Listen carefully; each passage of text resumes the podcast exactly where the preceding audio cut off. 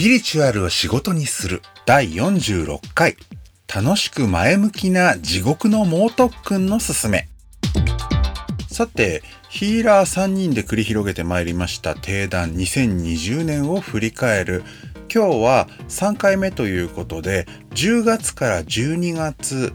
昨年の下旬。まあよくよく考えたら先月までの話ですね。について話しています。この時期はね登場してくれた3人ともねとんでもないことになって、まあ、要は仕事がすごくうまくいったりとか、自分自身が新しいその技術者としての、あの超感覚技術者としての次のレベルにステップアップするために、ものすごい地獄の猛特訓に追われていてですね、睡眠時間があるのかみたいな、そういう過酷なスケジュールの中で楽しくキャッキャキャッキャ笑いながら仕事と自分のスキルアップに励んでいたという時期になりますね。これからスピリチュアルな仕事に就きたいそれで稼いでいきたいそれがうまくいくようになりたいという人には特に参考になるといいなと思いながらお送りします。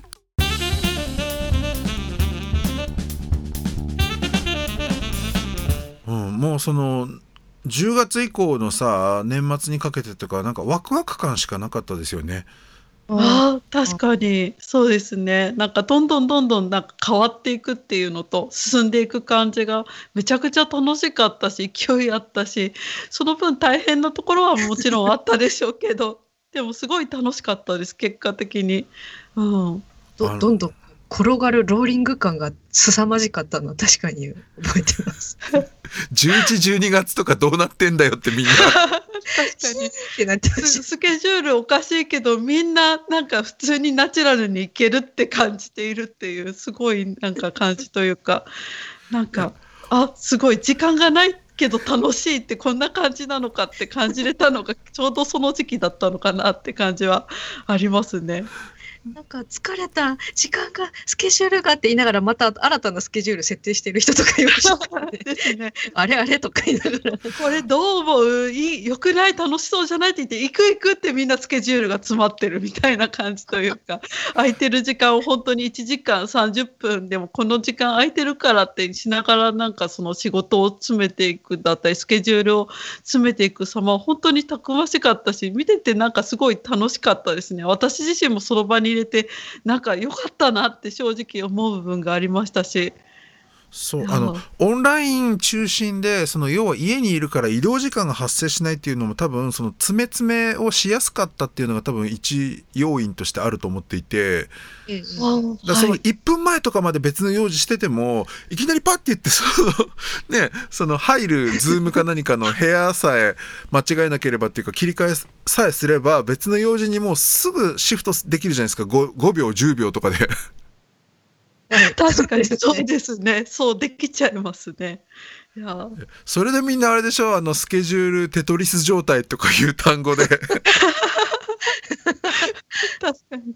なんか1分前までセッションしてその後ペアワークしてましたみたいな感じのなんかすごいむちゃくちゃな感じのなんか 立て込み感でみんなたのわ笑いながら楽しんでどうなっていくよって言い合っていたっていう感じあります、ね、あひゃひゃってなってたけど。そうですね。すごい面白いことになってるっていうのをみんなで楽しんでいるっていうか。しかもなんかさ、みんながさ、起きてるか寝てるかっていうのが、自分のツイッターをリツイートしたり、いいねつけるかどうかとかで分かっちゃうわけじゃないですか。確かにそうですね。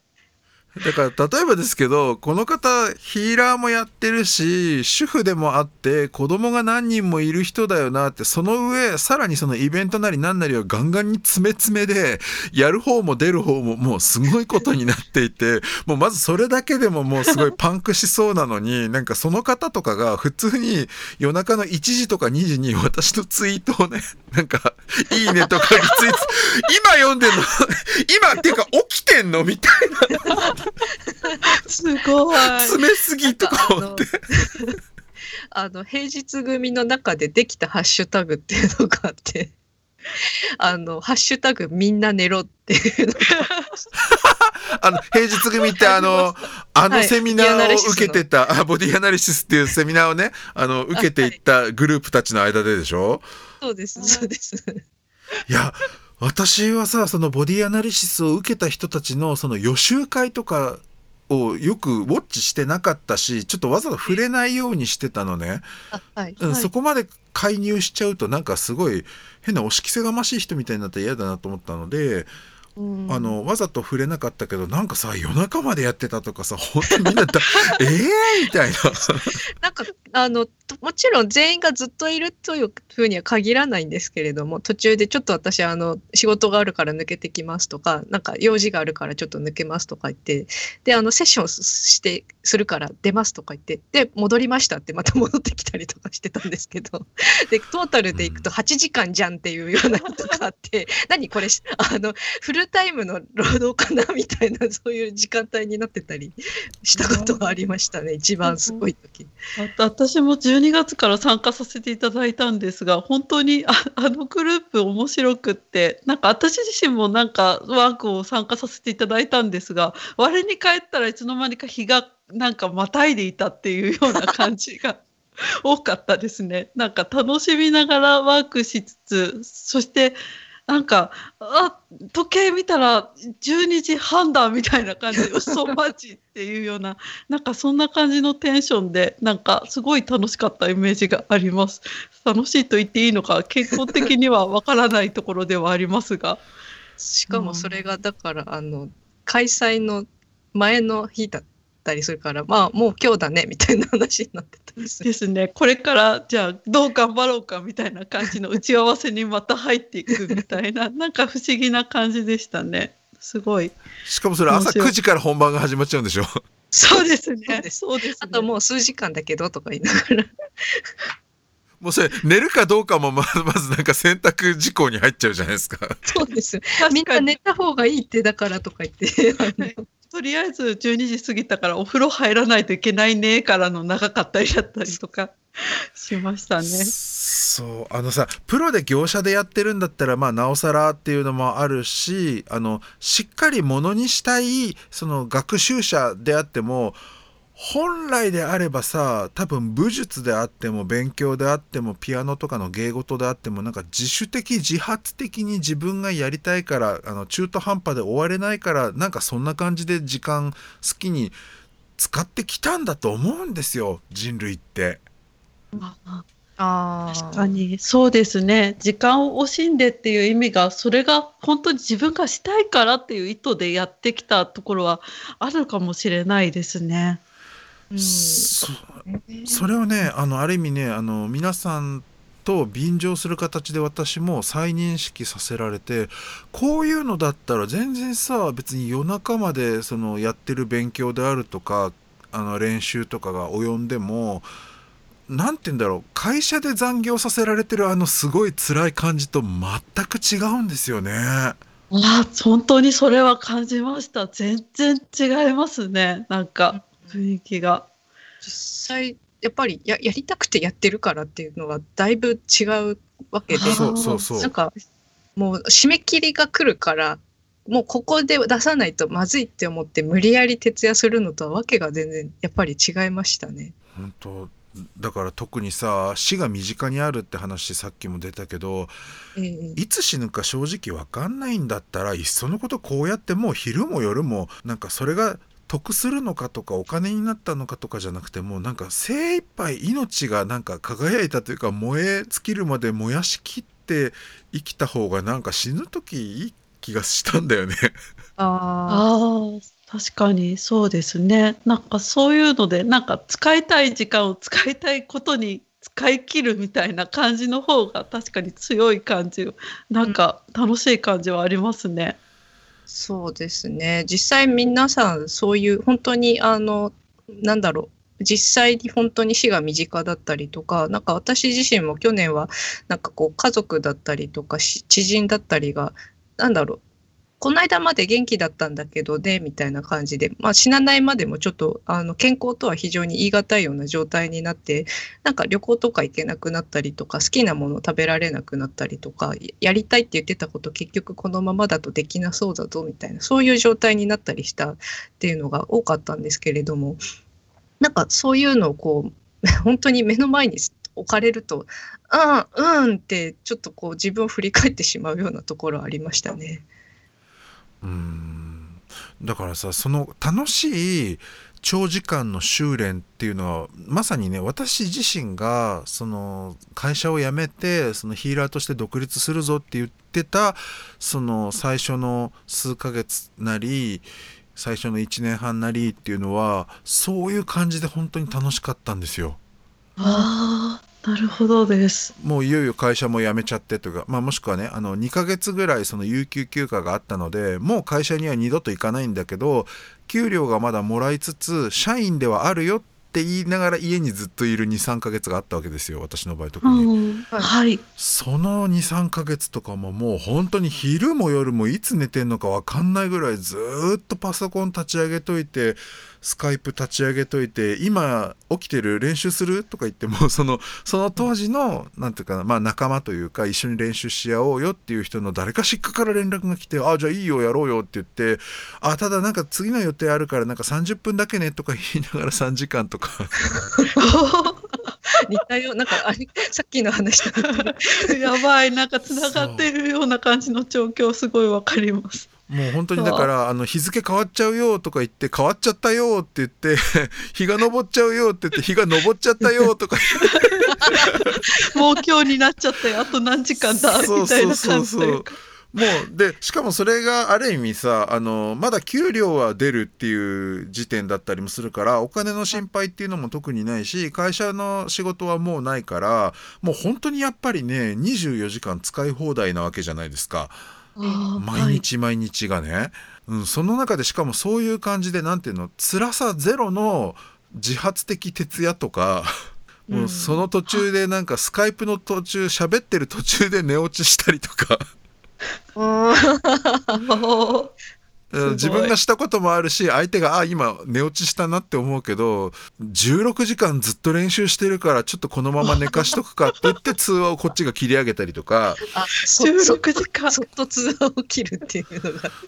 優しさで優しさですね。うんでもってなんかあこんなに練習したならやっぱり向こうから連絡来るまではちょっとこっちはねあと1日ぐらいはあの連絡取らない方がいいかなって思ったら5時間後とかにまた練習しようとか言って「お前もう来たんかよ!」みたいな。い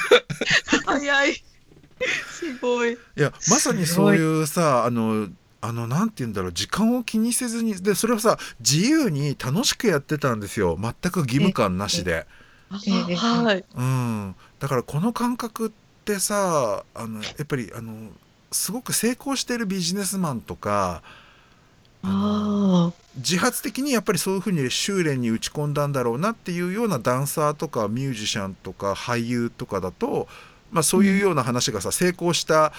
人のインタビューの中で出てくるじゃないですか若い頃こんなでしたって言って。あ。確かにそうですね。でそれ読んだ方が、読んだ側がねつまんねえなって思いながら会社員やってる人だったりするとうわそんなに大変なことやったのかひーっていう風な印象で多分その文章を読んじゃうだろうしうんそのインタビューを聞いた記者とかライターの側もそういうニュアンスで書いちゃってるなって感じるものってあるんですよねやっぱりインタビュー記事とかまとめた番組で、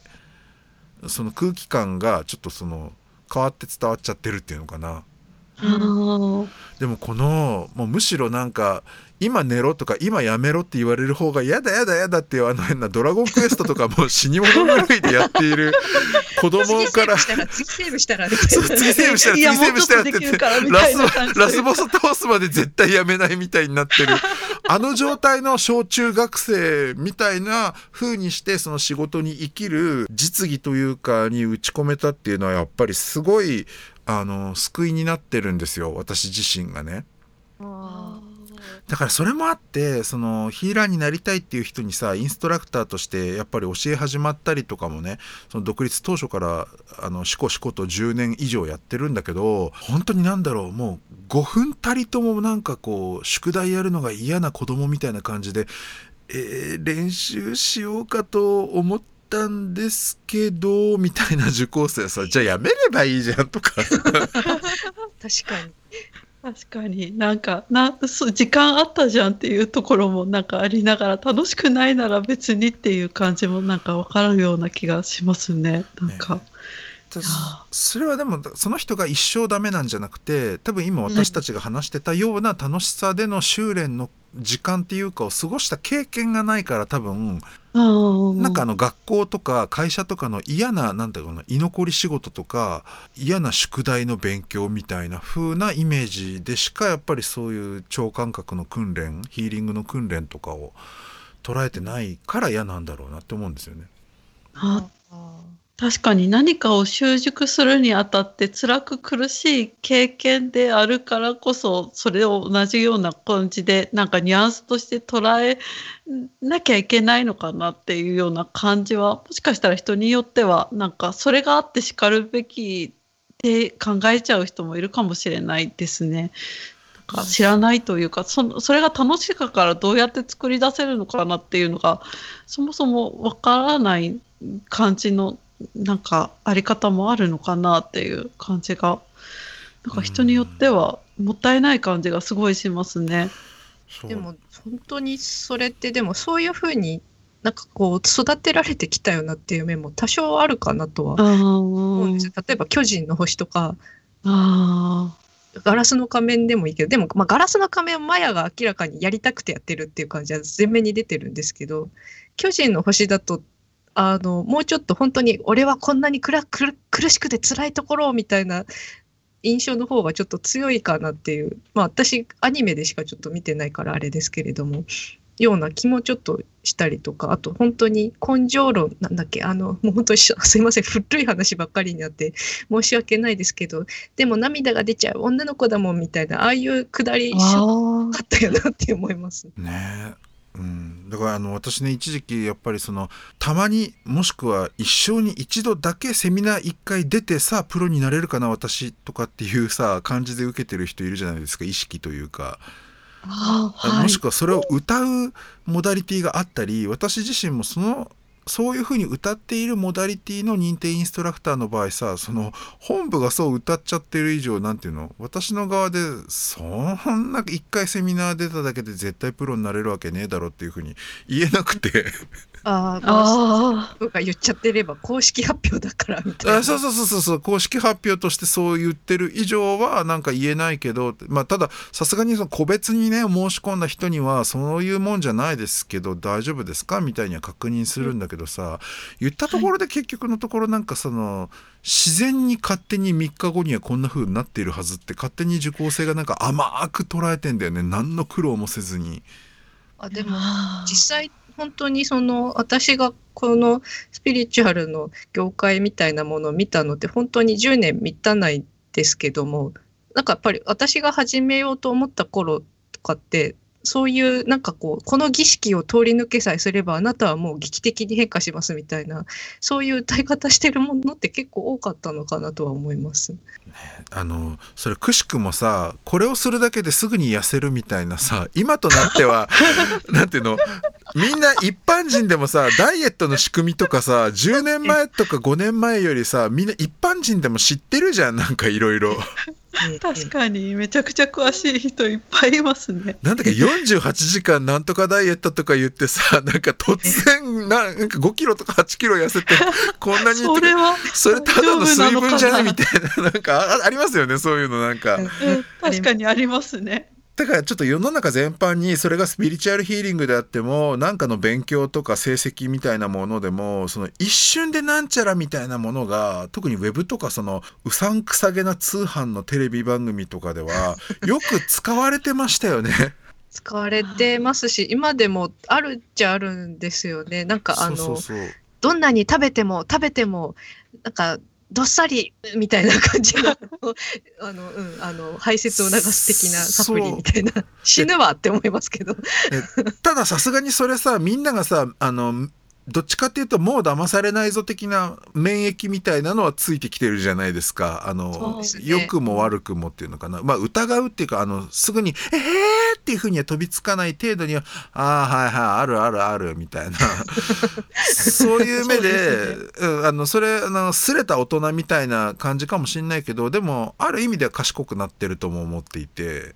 はい。うん、その感覚を多分全てのそういうなんだろう健康食品もそうだしなんか自己啓発もそうだし当然スピリチュアルに対するなんかキャッチフレーズに対してもあのそういうしかるべき疑いっていうのかな、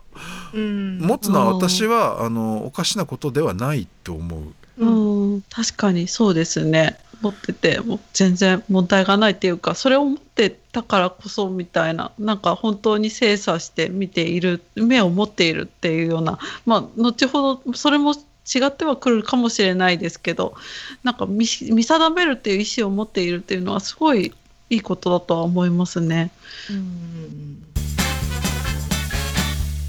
ということで全3回にわたってお送りしてきた2020年を振り返るヒーラー3人による定談お送りしてまいりました。どうでしたかねそのヒーラーっていうのがね専門家であるとでそのある特殊な技能を持った専門家であるっていうことでそうなるためにはそのスタート時点のねまだ何にもやったことありませんっていう未経験状態から当然ながら修練を積んでいくことになるわけです。スピリチュアルな能力を発揮するっていうとね生まれ持った何か霊感とか才能とか特殊な技能みたいなものがもう生まれつき備わっているからその人は特別なのでいきなりポーンと仕事ができてしまうっていうようなイメージを持っている人がいるのかもしれないし実際にそうですよっていう人が世の中を探せばねいるのかもしれないんですよ。でただまあもしそうだとしても私の感覚値で言うとそれはたまさかその人はそうだったんだねっていうだけの話で大多数のプロだと名乗っているスピリチュアルな仕事人たちはやっぱり最初はただの普通の人ですよ。多少の適性であるとかがあるないっていうのもまあ人それぞれあると思うんですけど最初の適性なんてさ仮にだけど全然向いてないからって怒涛の修練今回お伝えしたようなもう睡眠時間を自分からねもう削るというかなんていうの寝るという形で時間を無駄遣いしたくないぐらいのある意味無謀なやりたいやりたいもっとできるようになりたいっていう気持ちでガシガシガシガシ進む中では関係ないですよ。スタート時点の仮に適性がないとか、才能がないとか、向いてないとか、他の人よりできないっていうのは、何の意味もない。だから何っていう感じ。でもさ、他の人よりできなくっても、適性がないって誰かから言われても、我ながら他のことよりも苦手だなって思っても、でもさ、やれるようになりたいんでしょ？できるようになりたいんでしょ？これを仕事にするって選んだんでしょ？ってなったら、もうできるようになるまでやるしかないじゃないですか。まあ、それか諦めるかどっちかだよね。とってもシンプルだと思います。で、まあ、お話の中にも出てきましたけど、それを、えー、そうか、プロになるためには大変だな、うー、めんどくさい、練習しなきゃ、ああ、嫌だって思って練習するんだったら、やっぱり辛いと思うんだよね。あの、そういう辛さを乗り越えてプロになるっていうのももちろんありだと思うけれど、うん、なった後楽しいのかどうかっていうのもまたわかんないですよね。それから今は多分いい意味もあるんだろうけれど、例えば会社なんかでね、労働基準法をしっかり守りなさいと。で、そのブラックと言われるような待遇で人をこき使うような働き方をすることは許しませんよと。それは違法ですよっていうようなことが、あの、いい意味で浸透してきてもいるとは思うんですけど、その一方でですよ、そういう待遇に慣れてしまったりとか、世の中ってそういうもんだよっていうのに慣れてしまったので、実は人間って死に物狂いでやったらこのぐらいいけるじゃん、やれるじゃん、できるじゃんっていう挑戦をね、する場さえもがなくなりつつあるというか、その、そういう無謀とされるような挑戦を、あまりその、良しとしない、もしくは、そんなことするわけないじゃんみたいな。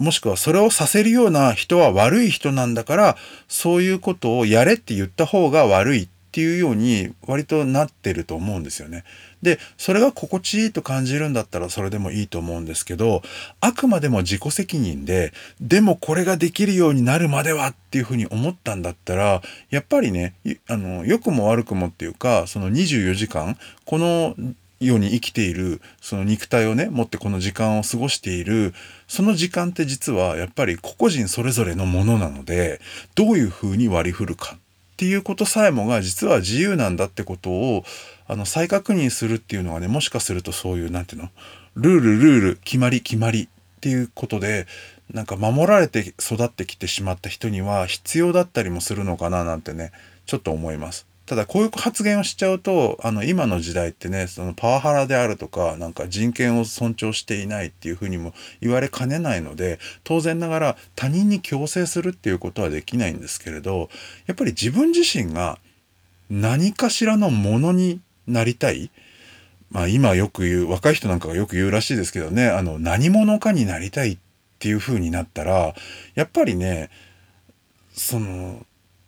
これ以上はやっちゃいけないらしいとか、これ以上やると無理だって言われるしとか、体に悪いらしいからっていうことを過度に気にしすぎるっていうのはどうなのかなっていうのも同時に思っちゃいます。ましてや実際に体が若いんだったら、なんて言うんだろう。このくらいやったら確かにダメだったバターンみたいな、そういうなんか人体実験じゃないですけれども、自分の体を使ってみて、ここまで行くと俺ダメなんだなっていうのを一回本当にやってみるとかね。まあこれも本当に間違って死んでしまったりするととても大変なことなので、うかつにお勧めはできないんですけど、でもさ、あの、この定談でずっとテーマになってきてますけど、死が身近にあると。何もしなくてもいきなり死んじゃうかもしれないよねみたいなことになった時にえ結局やりたいって思いながらでもでもって言って一生やれないままある日突然死んじゃうんですかみたいなことを考えた時にさてどうすんべっていうのをね世間の常識とか自分自身がこれまでとらわれてきたある種のルールっていうものから自分自身を解放して思いっきりちょっと挑戦してみるみたいなのもいいのかもしれないんですよね。で、それでやっぱり、ああ、やってみたんですけど、なんかすぐ熱が出ちゃって、ああ、私ダメなんだなって思いました。もうこういうの無理なんですよ、私っていうのであれば、それがあなたの出した自分自身の人生に対する結論です。それは賢明かもしれないから、そのまま生きてればいいと思います。じゃあその人はダメなんだね。で、も頑張らなきゃいけない時に頑張れないんだね。じゃあ頑張れないように一生をどういうふうに生きるかっていうふうに設計していく。それで選択とか行動を選んでいくっていうのは全然ありだと思います。あの何もね、あのスパルタ式にね、あの一昔前のね、スポーツ根性、アニメの作品の名前がいくつか出てきましたけど、全員にそういう生き方を推奨するわけじゃないし、やっぱりあの、これを聞いてる人がそれをやってね、あの、うっかり無謀なことをして、あの、大変な取り返しのつかないことになったって言われても、責任を取れって言われてもね、あの、どうしようもないし、誰ですかそれって感じなんで、まあ、これをね、聞いてどう判断するかっていうのもやっぱり個々人のね、あの、判断に委ねるしかないし、私はその結果に対しては正直言うと責任持てない。だから、これをやれ、あれをやれっていうことを、あの、一切言うつもりもないです。ただやっぱり自分が目指すものがあってそこに到達するために今の時点のぬるいと感じるような努力あるいは自分では精一杯だと思ってるけど他の人よりは時間からしても質から言っても全然足りてないなと。でこれでそれでも勝てるんだったらいいんですよ。勝てるなりもしくは勝つ必要もないくらい自分の状況はうまく回ってるんだったら別にいいんですよ。そんな苦労とかしなくていいんですって。なれるんだったらね。でもどうやらここで「えいや!」ってなんか馬力をかけないと自分の目指すものは手に入らないのかもしれないなって思った時には、うん。そしてそのある程度のね、あの、健全な体力であるとかがあるというふうに考えてみたら、ちょっといろいろね、あの、少しずつ様子を見ながら無理してみるっていうのもあるかもしれない。で、そういう無理とか、やってみたけどやっぱりダメだったっていう経験さえもが、それ失敗って言っちゃうと、なんか悪いトラウマになっちゃう人もいるかもしれないけど、それも含めてやっぱりさ、あの、自分が生きて何事かを行動してみて、あ、私の場合こうだったんだっていうデータが得られたっていう意味では、やっぱりプラスの経験だと思うんですよ。あの、何かをやりきるっていう目標自体は達成できなかったとしても、そういう目標のためにこんな風に突っ走っちゃうと私の場合こうなっちゃうんだな。じゃあどうしようかなと。ペースをゆっくりにして、その分時間をかければ、もしかしたら到達できるのではないかみたいなね、そういうスケジュールを練り直すとかもありますよね。やっぱりね、行動してみないと実際どうだったっていうデータがね、全然ないから、頭の中だけでぐるぐるぐるぐる考えちゃうんですよね。だからそういう人いっぱいいるんですよ。やろうかなと思うんですけど、でもでもでもっていうことね、5年とか10年とか15年とかね、20年とかずーっと言ってる人います。あの、スピリチュアルな仕事じゃなくても、例えばピアノが弾けるようになりたいとかね、あの、サックスが吹けるようになりたいとか、ありますよ。いつかは何々をしてみたいと思ってるんだよね。でもね、っていう。で、人によってはね、それを言ってるだけっていうのでも別に、あの、他の人がそれを責める言われはないんですよ。口ばっかりで、なんか口癖のようになんか夢を見るために、いつかはこれこれしてみたいなーっていうことで、例えばストレス解消して、さあ日々の仕事に戻ろうみたいな、そういう風に口ばっかりっていうのを使うこともあるし、それは別に悪いことじゃないとは思います。だから、あの、本当にただ口で言うだけ、そして言ってる時に気持ちよくなりたいだけっていう意味の発言を、まあ、するのは別にそれはそれでいいんですよ。それも許されてるっていうか、まあ、要はね、人の人生なんだよね。あの誰かがいいとか悪いとかそもそも言うもんでもないんですけど、それがね、口ばっかりじゃなくて、本当になりてえって思った時には、やっぱりそれを本当にできてる人、もうすでにやってる人はどうだったのかっていうデータをね、まず集めてみる。そして、あの、いきなりうまくいかなくてもいいから、同じことを真似事でもいいからやってみるみたいな。で、それを続けてみる。で、改良する。で、自分の失敗も含めて、これだとうまくいかないんだな、自分の場合はっていうようなデータをもとにして、経験則をもとにして、その自分のプランを練り直す。そしてもう一回チャレンジするみたいな。まあ、結局これの連続でしかないと思うんですよ。どんな生き方をするにしても。別にスピリチュアルなプロの仕事人になるっていう方向性じゃなくても、人間ってみんなそうだと思うんですよね。で、良くも悪くも今って、よほど過酷な状態ではなければ、ボケーっとしてても、何十年でも生きていられるんですよね。